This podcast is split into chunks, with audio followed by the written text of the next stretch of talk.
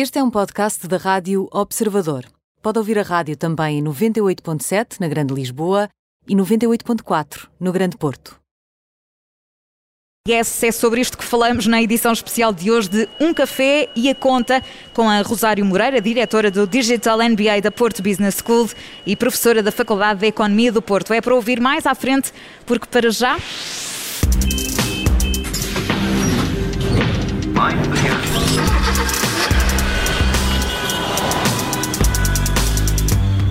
Esta música significa que está tudo pronto para a Operação Stop de hoje. Junta-se a nós, a partir de Lisboa, o Alfredo Lavrador, o editor da secção auto do Observador. Alfredo, bem-vindo mais uma vez, boa tarde. Olá, Ana Filipe e olá, João. Ora viva!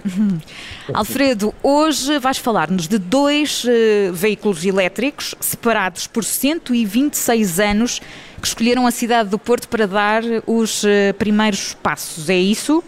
Exatamente, Ana Filipe. Eh, uma vez que a Rádio Observador está no Porto, há já alguns dias, e, e reforçou mesmo a sua equipa com um peso pesado da cidade, o conhecido Júlio Magalhães, uh, resolve dar como tema desta rúbrica um evento que tem tudo a ver com o Porto. Uh, na mesma semana em que vocês instalavam o estúdio no Norte Shopping, eu estava aí em cima a conduzir aquele que será o elétrico mais barato do mercado. O único que consegue bater o pé em termos de igualdade com os rivais com motor de combustão, sejam eles a gasolina ou a gasóleo. Mas o, o, que me chamou a atenção uh, foi o facto de Alfredo teres mencionado que foi a cidade do Porto a primeira a ter esse veículo elétrico a circular na via pública e há 126 anos. A sério que foi é, assim mesmo? É mesmo, é mesmo assim. Mas normalmente estamos habituados a falar disso em, em 2021, não é? Veículos elétricos. Exatamente. E, e, quando andamos muito para trás é tipo há dois anos, mas não. Um, e, e deixa-me dizer-te uma coisa, João. Se estás impressionado, prepara-te para ficar ainda mais boquiaberto, pois o Porto não foi só a primeira cidade portuguesa a transportar pessoas num carro elétrico, foi a primeira cidade da Península Ibérica a fazê-lo. Sabes que eu estive aqui a fazer contas rápidas, eu cheguei à conclusão que esse primeiro veículo elétrico circulou em 1895. Enfim, dificilmente seria um automóvel como os que estamos habituados a ver hoje a circular, não é?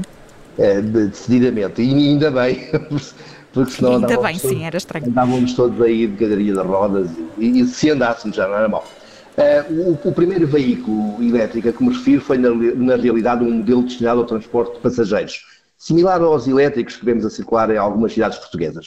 Uh, ainda hoje é possível ver uma réplica desse mesmo elétrico no Museu da Cidade, uh, não muito longe do local onde vocês estão, e, e, e tem presente que nessa altura este tipo de, de elétricos eh, pesavam cerca de 16 toneladas, transportavam obviamente várias dezenas de passageiros, e tudo isto com dois motores de 80 cavalos. Era um verdadeiro milagre da tecnologia. E deduzo que esse automóvel que eh, vieste conduzir ao Porto fosse substancialmente mais leve. Bastante, João. Um bocadinho só, um bocadinho. só, só um tudo nada. É, para te dar uma ideia, é, rondava uma tonelada. Mas é, é, nota que esse, esse carro, para além do, do peso ligeiro, eh, tinha outra tinha uma característica que, que, que é importante. Eh, há muita gente, muitos técnicos, muitos especialistas que apontam, eh, nós mesmo no Observador, apontam o automóvel elétrico como o futuro. Porém, eh, para massificar esse tipo de solução, eh, vai ser necessário que o preço seja competitivo, ou seja, os elétricos têm que ser vendidos a preços similares àqueles que, praticados pelos concorrentes a gasolina ou a gasóleo. Certo. Um, e, e, e, tá, está-se a fazer ainda que lentamente esse caminho. Basta ver que há dois, três anos o automóvel elétrico mais vendido em Portugal custava cerca de 34 mil euros e esse que foi apresentado no Porto reduziu a fasquia para 16.800 euros, antes de incentivos do Estado. É cerca de metade, é um corte importante. Oh, Alfredo, mas eh, para conseguir esses 50%, essa redução de 50% no preço, existe aqui um truque na manga. É, Ana Filipa, tu estás sempre desconfiada e fazes muito bem. Pois estou, claro. neste, neste caso, fazes, fazes muito bem. Uma pessoa precavida. Exatamente. Um, é um facto, é um elétrico pequeno, é um veículo pequeno, mas ainda assim é maior que um Renault Twingo ou um Smart 44.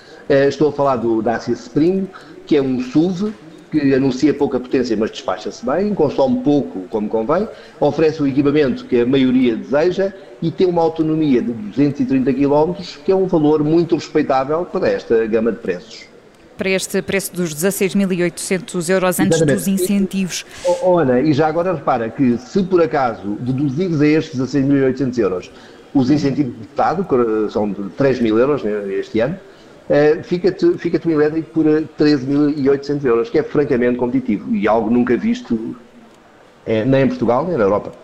É, é, convidativo. Alfredo, vais falar sobre tudo isto na newsletter desta semana? E mais coisas ainda. Não, é não, arranjei foi, não arranjei foi mais temas em relação ao Porto.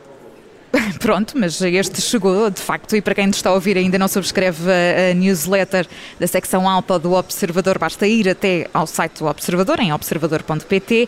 O Alfredo Lavrador é o editor e junta-se a nós todas as semanas na Operação Stop. Alfredo, obrigada, até para a semana.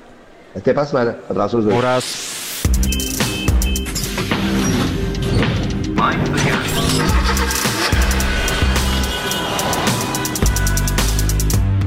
Rádio